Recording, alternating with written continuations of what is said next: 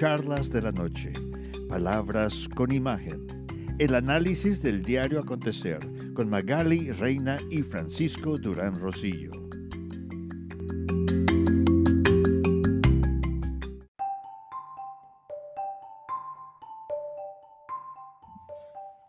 Mientras el presidente de los Estados Unidos, Donald Trump, persiste en hacer más enfático el fraude electoral, advirtiendo que ya tiene documentados de manera legal con sus abogados muchos fraudes electorales.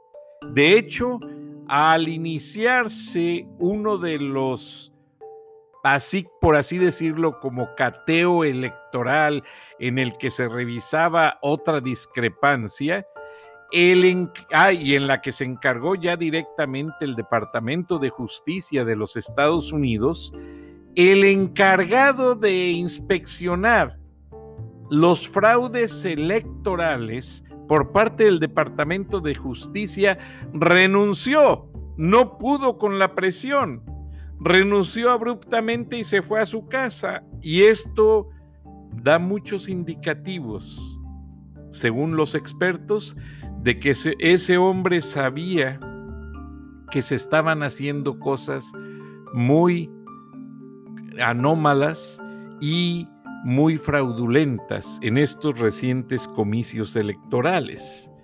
Y mientras, como les dije ayer, la encargada de hacer la transición de los poderes para pasar la Casa Blanca de un de un presidente a un presidente electo, nada más le mandó una breve felicitación diciéndole a Joe Biden que lo felicitaba por su aparente victoria, advirtiéndole que todavía no estaba confirmada ni era segura.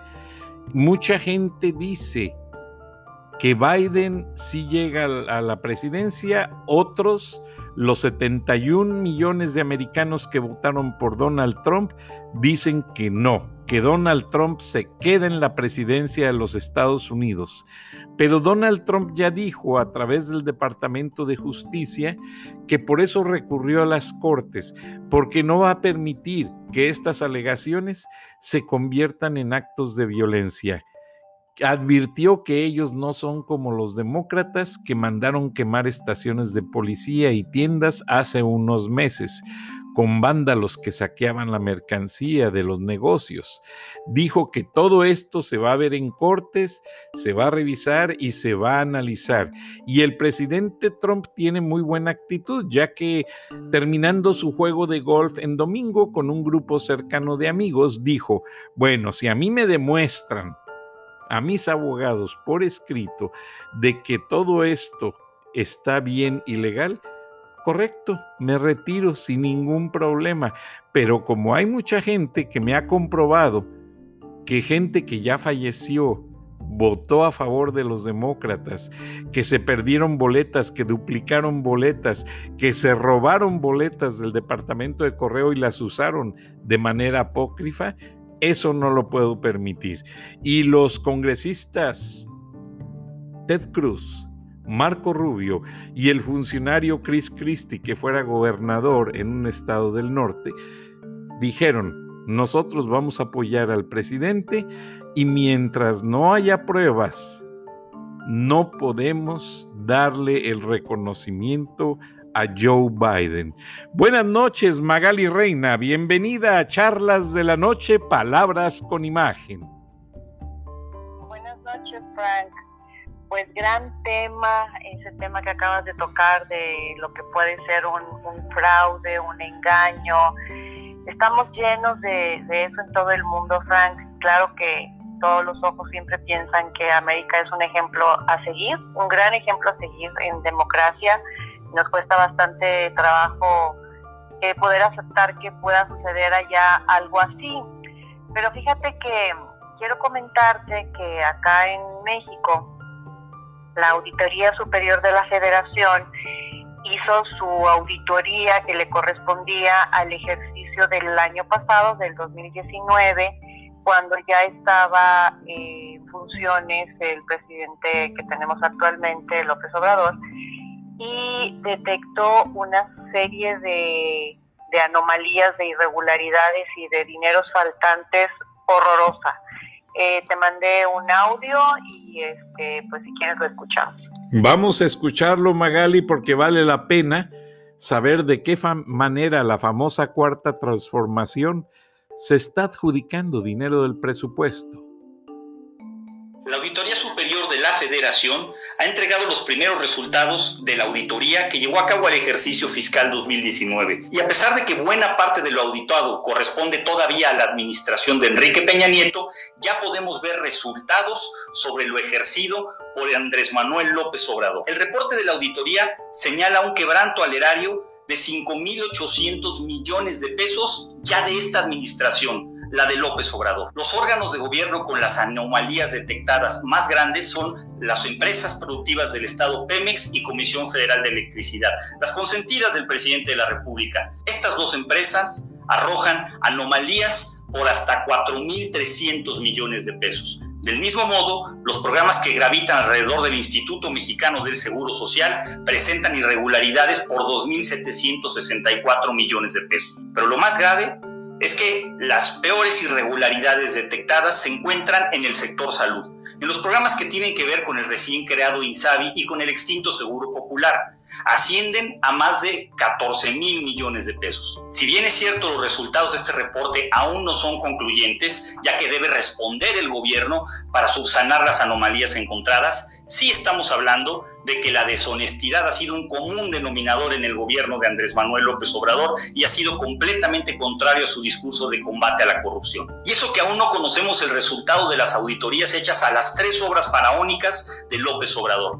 Estamos hablando de la refinería de Dos Bocas, el aeropuerto de Santa Lucía y el tren Maya. Estos reportes los vamos a conocer hasta febrero del año que viene.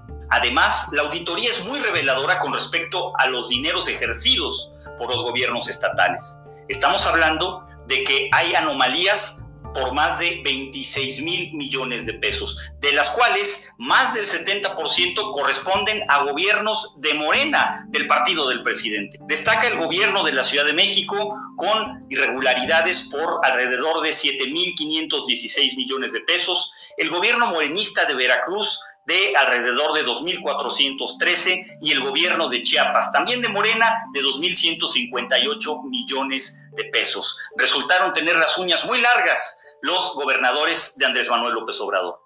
Cabe destacar que más de la mitad, más del 50% de las anomalías detectadas son por no poder comprobar gastos, es decir, por la falta de documentación y elementos probatorios para poder saber el origen y el destino de los recursos públicos. Otra joya que nos presenta esta auditoría es que no hay una sola observación que nos haga pensar que hubo corrupción en la obra del nuevo aeropuerto internacional de la Ciudad de México que se iba a construir en Texcoco. Lo único que señala el reporte es que no iba aparejado o no era congruente con el Plan Nacional de Desarrollo de Enrique Peña Nieto. Por lo tanto, toda la narrativa de López Obrador sobre la corrupción en esta obra se ha desmoronado. Si un quebranto al erario y una sospecha de corrupción de esta magnitud se hubiera presentado en gobiernos anteriores, el López Obrador del pasado, el López Obrador opositor, estaría colmando las calles con sus simpatizantes y pidiendo la renuncia inmediata del presidente. Pero no, él se cree un faro de moralidad. Insiste en que está combatiendo la corrupción. Lo que no nos dice es que nada más ve la corrupción del pasado y eso la que le conviene, pero la del presente la ropa, la apechuga y hasta la consiente. Por lo pronto, en tanto el gobierno no aclare el destino y origen de estos recursos, López Obrador nos debe más de 5.800 explicaciones alrededor de la corrupción detectada en su gobierno, nada más en el 2019. Esperemos que no nos siga mintiendo, porque hasta el momento solo nos ha dado gato por liebre. Vaya Magali, esto sí que es impresionante. Sí. Tremendo, Ha dado gato por liebre. Yo traté de hacer las sumas y me quedé en 70 mil millones de pesos. Con ese dinero se pudo haber resuelto el problema de Chiapas, sí, de la frontera en Chiapas, la violencia, la inmigración, se pudo haber resuelto eh, la situación de las inundaciones en Tabasco y todavía hubiese quedado dinero para alguna obra como un hospital, unas escuelas. Y lamentablemente no sabemos en qué manos quedó. Posiblemente entonces aquel agente de bienes y raíces que de acuerdo a un agente de la inteligencia judía, del Mossad, que investiga junto con un grupo de periodistas en el país galo, en Francia, la posible compra de una residencia en las afueras de París, pues por allí anden bailando los 100 millones o 100 mil millones de pesos. Ya convertidos a, euros, pues no sé cuánto sería, pero es una cantidad bastante aceptable, Magali. Sí, Frank. Eh, como lo hemos comentado en otras ocasiones, esto es este saqueo, porque yo no lo puedo calificar de otra manera, eh, este saqueo sistemático de los dineros que hay en las arcas de, del erario de, México es algo impresionante. Y si ayer habíamos comentado de alguna manera que este señor no tiene llenadera, pues ahora con esto que acabamos de escuchar, este, nos damos cuenta. Este, fíjate que eh, la verdad es que este, este tipo de gente que, se le permite llegar a, al, gobierno es gente que ya tenía esa, esa forma de actuar desde antes. Ya conocen el camino, Magali, ya conocen, por eso Rosario Robles y toda esa gente. Eh, repiten los puestos. Claro, y se, y se reciclan y ahí están y es gente, es gente que se dedica a eso, Frank. Y bueno, en México hay y en todas partes del mundo, claro, pero hay gente de ese tipo que se dedica a ver en qué momento te descuidas para que para que te puedan robar algo, ¿no? Te comentaba yo este, que, fui, eh, me, me, me, platicó una vecina algo que les hicieron a ella y a su hija, fíjate, ella quería vender su coche, puso el anuncio en varias plataformas digitales, en Mercado Libre y, en Facebook y en alguna otra, y este pronto le llegaron algunos clientes, ella este, congenió con, con una que era clienta, era mujer, entonces pues ya sabes, siempre piensas que con una mujer no, no corres peligro, se mostró muy linda, muy, muy suave, ¿no? Y resulta que le dicen, bueno, te vamos a hacer el depósito de, a, tu, a tu número de cuenta, entonces le hacen el supuesto depósito, le mandan la fotografía del, del ticket con su sello y su firma y todo de que se hizo tal depósito de una cierta cantidad y entonces ella lo checa en su estado de cuenta por vía digital y dice ella, oye, pues a mí no me aparece el depósito.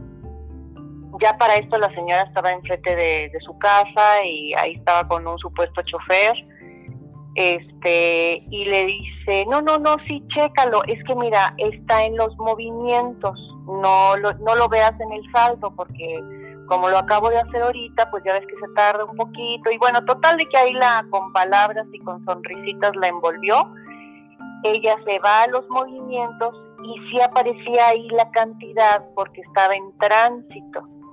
Lo que sucede es que le hacen un depósito con un cheque sin fondos y el banco en lo que checa este, esos fondos eh, eh, abona, como quien dice, visualmente la cantidad para que sepas que está en tránsito, pero es algo buen cobro. Pero si no tienes experiencia y no eres experto en el tema, pues te vas con la cinta. Ella se fue con la cinta, entregó las llaves, entregó la factura y entregó el coche y al ratito se dio cuenta que pues el dinero no ya no estaba ahí, o sea, el banco ya había hecho su trabajo, pero ellos ya la habían presionado. La, las amenazaron, Frank, les dijeron muchas cosas muy ofensivas. Este, ellas tenían mucho miedo porque los maleantes estos obviamente sabían dónde, dónde viven. Este, y, lo último que le dijeron este, fue que a veces te toca ganar en la vida y a veces te toca perder y ahora te tocó perder. Entonces, pues prácticamente le robaron el carro a la muchacha con factura y con todo, ¿no? Este, lo comento porque se acerca la época navideña, la gente está muy, eh, como dijo el video, con las uñas muy largas, nada más viendo a ver a quién, a quién le quitan lo que ya tiene, lo poco o lo mucho que puedas tener.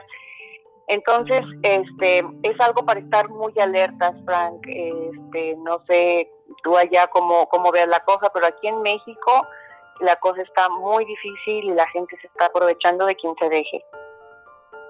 Sí, Magali, y eso sucede en muchas partes y es lamentable y como en México existe menos control sobre las plataformas de Internet, sobre las ventas por Facebook, acá en Estados Unidos se hizo una ley que en, todas las ciudades, que cualquier venta o transacción pactada por Facebook, por Craigslist y por toda esa serie de plataformas, las personas se tienen que reunir afuera de la estación de policía.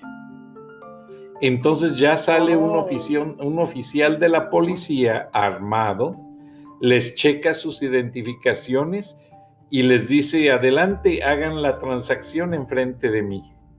Y pues obviamente ya no pueden usar dinero falso, ya no pueden usar documentos falsos y muchas veces ya ni llegan a la estación de policía. Entonces, eso fue un gran remedio que vino a solucionar, fue la gran medicina, porque también en los Estados Unidos se cuecen habas, Magali. Y eso vino a disminuir tremendamente toda esa serie de abusos, de alteraciones, muchas cosas. Por ejemplo, también ya ves que acá el dinero lo entregan en pacas. O sea, en el banco lo cuentan, lleva una etiqueta y pues muchas veces los primeros 10 billetes son reales, los que siguen son copias hechas con las computadoras que, ya aparecen reales. Entonces, eh, eso se estaba dando mucho en muchas partes. Entonces, realmente, pues, lo que hacen ahora, también si van a pagar una cantidad fuerte en efectivo, se citan en el banco de la persona que va a vender el producto. Y van y hablan con el gerente y meten la paca de dinero a la maquinita. Ya ves que no se necesita deshacer la paca, se mete y cuenta por una orilla los billetes y vota los que sean falsos. Y ahí se aclara todo. Entonces... Que, sí, tienes mucha razón. Ese es muy buena, ese es muy buen consejo, hacerlo en el banco, ya que aquí no se usa lo, anterior. Sí, sí, tienes razón. Aunque a veces, pues, este, eh, los cuerpos de policía en México lamentablemente también están muy amañados y muy influenciados por los criminales. Entonces, qué tristeza por tu vecina. Y este, pues, en ocasiones. sí, em, lo que lo que estábamos comentando, porque sí llegó a pasar aquí, eh, de hecho, en los alrededores eh, el año pasado, es que también llegan a tu casa con alguna identificación falsa, tú los ves a lo mejor así por el ojillo y piensas que es una persona pues que viene de la del agua o de o de la Comisión Federal de Electricidad o algún servicio así, los dejabas pasar o apenas abrías un poco la, la puerta o también utilizan mucho a las mujeres, ahora se está dando mucho eso, inclusive a una mujer con un niño porque inmediatamente tu cerebro descarta que sea una, una cosa eh, negativa porque ves a, un, niño. Entonces pasa, pasa mucho también eso, Frank. Y te digo que, bueno, yo les dije, miren, gracias a Dios que están bien, porque el año pasado sí supimos de algunos casos en los que entran a las casas, amarran a las personas y les vacían la casa. Y los vecinos pues ni, ni cuenta porque hace cuenta que están haciendo como una, una mudanza. A ese grado se ha llegado de inseguridad, Frank. Acá en Texas sucedió hace tres años un caso muy polémico en la que una familia se fue de viaje y así nomás eh, saliendo en el carro ya con toda la familia, él le dijo a su vecino, un viejito, pues ahí le echas un ojo a mi casa, nos vemos, vamos a darnos unas vacaciones. Entonces el viejito pues ya se quedó consciente, la familia se fue, pasaron dos días y de repente llegan un grupo de afroamericanos con un camión de mudanza y con diablitos y todo, y empezaron a vaciar la casa, pero curiosamente solo sacaban las cosas de alto valor, la caja fuerte, las televisiones planas, las computadoras, y el viejito sale y se asoma y dice, no, esto es un robo, fue y agarró su escopeta y los amenazó y les dijo, ¿a dónde van? Y dice, no, es, nos pagaron nos pagaron por venir a recoger estas cosas, somos de la mudanza y pues nosotros no sabemos, dice, no, a mí mi vecino me encargó la casa, así es que regresan todo y ya estoy llamando a la policía. Y los morenos se le quisieron poner al brinco, pues como en Estados Unidos se puede, cargó su escopeta y ¡pum! se mató el primero. ¡pum! se mató al segundo y el tercero quiso correr y le dijo, si corres también te disparo.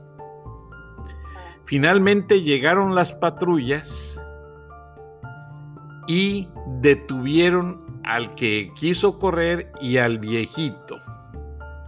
Para esto la policía contactó al dueño de la casa y les aclaró que no estaban contratando ninguna mudanza y que de hecho él le había encargado la casa a su vecino.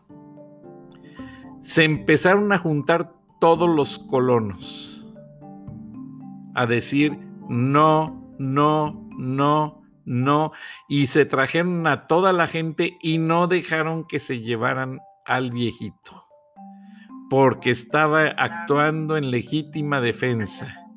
Entonces la policía no le quedó mayor argumento más que hablarle otra vez al dueño de la casa y preguntarle, oye, ¿le encargaste la casa a tu vecino? Y les dijo, sí, le encargué la casa. ¿Por qué? Bueno, porque él sacó la escopeta y se descabechó a dos morenazos que estaban subiendo tus pertenencias. Entonces los vecinos no me dejan llevármelo a la cárcel. No, yo tampoco voy a permitirlo, pues si él me está cuidando mi propiedad. Entonces fue un caso súper polémico, Magali. La prensa hizo bastantes historias en vivo y después entrevistaron jueces y todo. Y se terminó acordando que en ciertos estados donde sí se permiten las armas para defender tu propiedad privada, porque en toda la Unión Americana tú puedes tener un arma, pero solo se la puedes disparar si está dentro de lo que es la construcción, adentro de tu casa y está poniendo en riesgo tu vida o la de tu familia. Digamos que el asaltante trae otra arma, ahí sí se justifica. Puedes accionar el gatillo y matarlo. Pero si la persona que se metió a robar se da la vuelta y se echa a correr, no le puedes disparar por la espalda. La policía te encarcela a ti y te, y te, eh, eh, procesa judicialmente hablando a ti y todavía te hace que hasta le pagues una compensación económica. Entonces las leyes son medias raras, medias eh, complicadas entonces muchas veces la gente ahora lo que hace es recurrir a los servicios de alarma inmediata, a las seguridades privadas, que en ocasiones llegan unos minutos antes que la policía, y ya esas seguridades privadas tienen su mecanismo de defensa. Y si ellos disparan y matan a un ratero adentro de tu casa, ya el problema es de la seguridad privada, no de, no de de ti como propietario. Entonces, a eso ha venido mermando todos los asaltos y se le dio tanta publicidad a todo nivel Estados Unidos a ese robo y al caso del viejito, que incluso hubo una compañía en Texas que anunció la venta de sus armas con la voz de la llamada al 911 que dicen, responden 911, what's your emergency? Eh, ¿Cuál es su emergencia? Y, este, y el viejito le dice, oiga, pues están saqueando la casa de mi vecino y él me le encargó, así que voy a tener que, que accionar. Bueno, nosotros no le podemos decir si está bien o está mal, pero si está en riesgo su vida, haga lo que usted crea conveniente. Va una patrulla para allá y nomás se oye el escopetazo, ¡pum! Y empieza a llorar el negrito. Y al siguiente también, ¡pum! Y al tercero, no dispares, no dispares. Y con ese audio vendieron en esa tienda de armas cantidad de escopetas. Y es una cosa pues que ahora nos mofamos de ella, pero en ocasiones, porque hay, hay sectores de las ciudades como sucede en la Ciudad de México y también sucede acá en Estados Unidos, que los rateros ya tienen asediados a los probes eh, propietarios de viviendas y de vehículos. Ya en ocasiones ya no hayan ni qué hacer.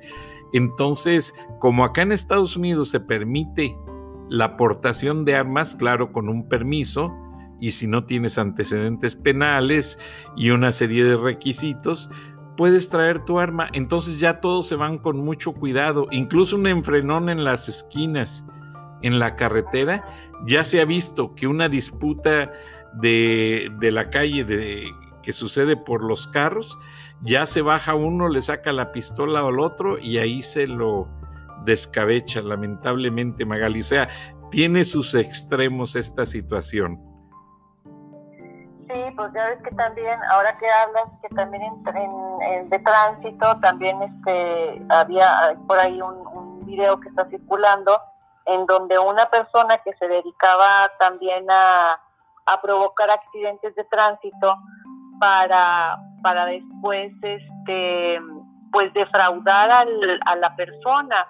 Se ponen adelante del coche, hasta él dice, lo, lo, lo pone en, en neutral deja que la otra persona le pegue, pero antes de hacer eso, eh, fíjate, hay unas aplicaciones aquí para meterte al departamento de tránsito por medio de la placa y después de que, de que sacan ahí eh, una cierta información, creo que inclusive el, el número de serie del coche, ellos lo llaman el cliente y entonces ese número de serie lo meten a otra aplicación y en esa aplicación se sabe si tiene seguro, eh, seguro contra accidentes o no. Entonces, si tiene seguro, lo descartan porque obviamente el proceso es más largo y todo. Entonces andan buscando a, los este, incautos que no tienen seguro. Entonces a esos provocan un choque y entonces llegan con ellos a un arreglo y es como pues obtienen dinero de la otra persona, que la verdad es que no te das cuenta que ellos mismos lo, lo provocaron para finalmente quedarse con tu dinero. Entonces de eso está lleno el mundo, Frank. Hay que tener mucho cuidado de aquí a... De, aquí a que, de aquí a que acabe el año, pero no... De aquí a que termine el sexenio, Magali. Mira, nos queda un minuto y medio. Eh, ¿Y qué aplicación habrán hecho o habrán encontrado para protegerse de los desfalcos del gobierno?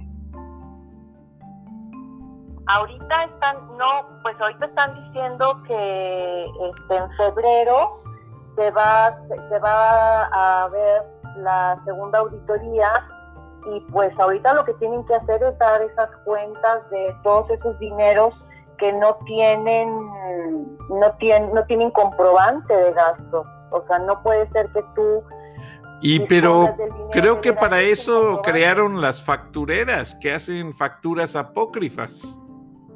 Y fue lo de, pues fue lo de la gran estafa de, del sexenio de Peña Nieto por lo que está Rosario Robles está en la cárcel, que nada más es una, pero era toda una red. Este, sí, es lo que hacen. Eh, que, crean, que crean como contratos que no existen, son fantasmas y todo eso, pero pues ahí la auditoría es la que tiene que encontrar este, que eso sea correcto o no, ¿verdad? Tienen que rascarle. Qué lástima, Magali, pues nos tenemos que despedir lamentablemente. Y si hubiera una fórmula para protegernos del desfalco de los funcionarios públicos, te la encargo. La buscaremos, Frank, aunque está un poco difícil. La verdad, es un nido de ratas. Qué lástima. Buenas noches a, todos. Buenas noches.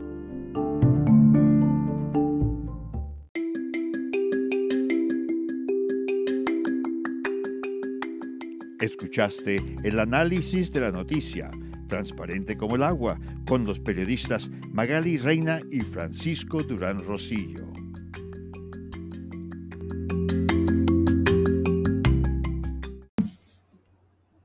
On the road to success, we all start somewhere. At Walmart, it doesn't matter where you begin.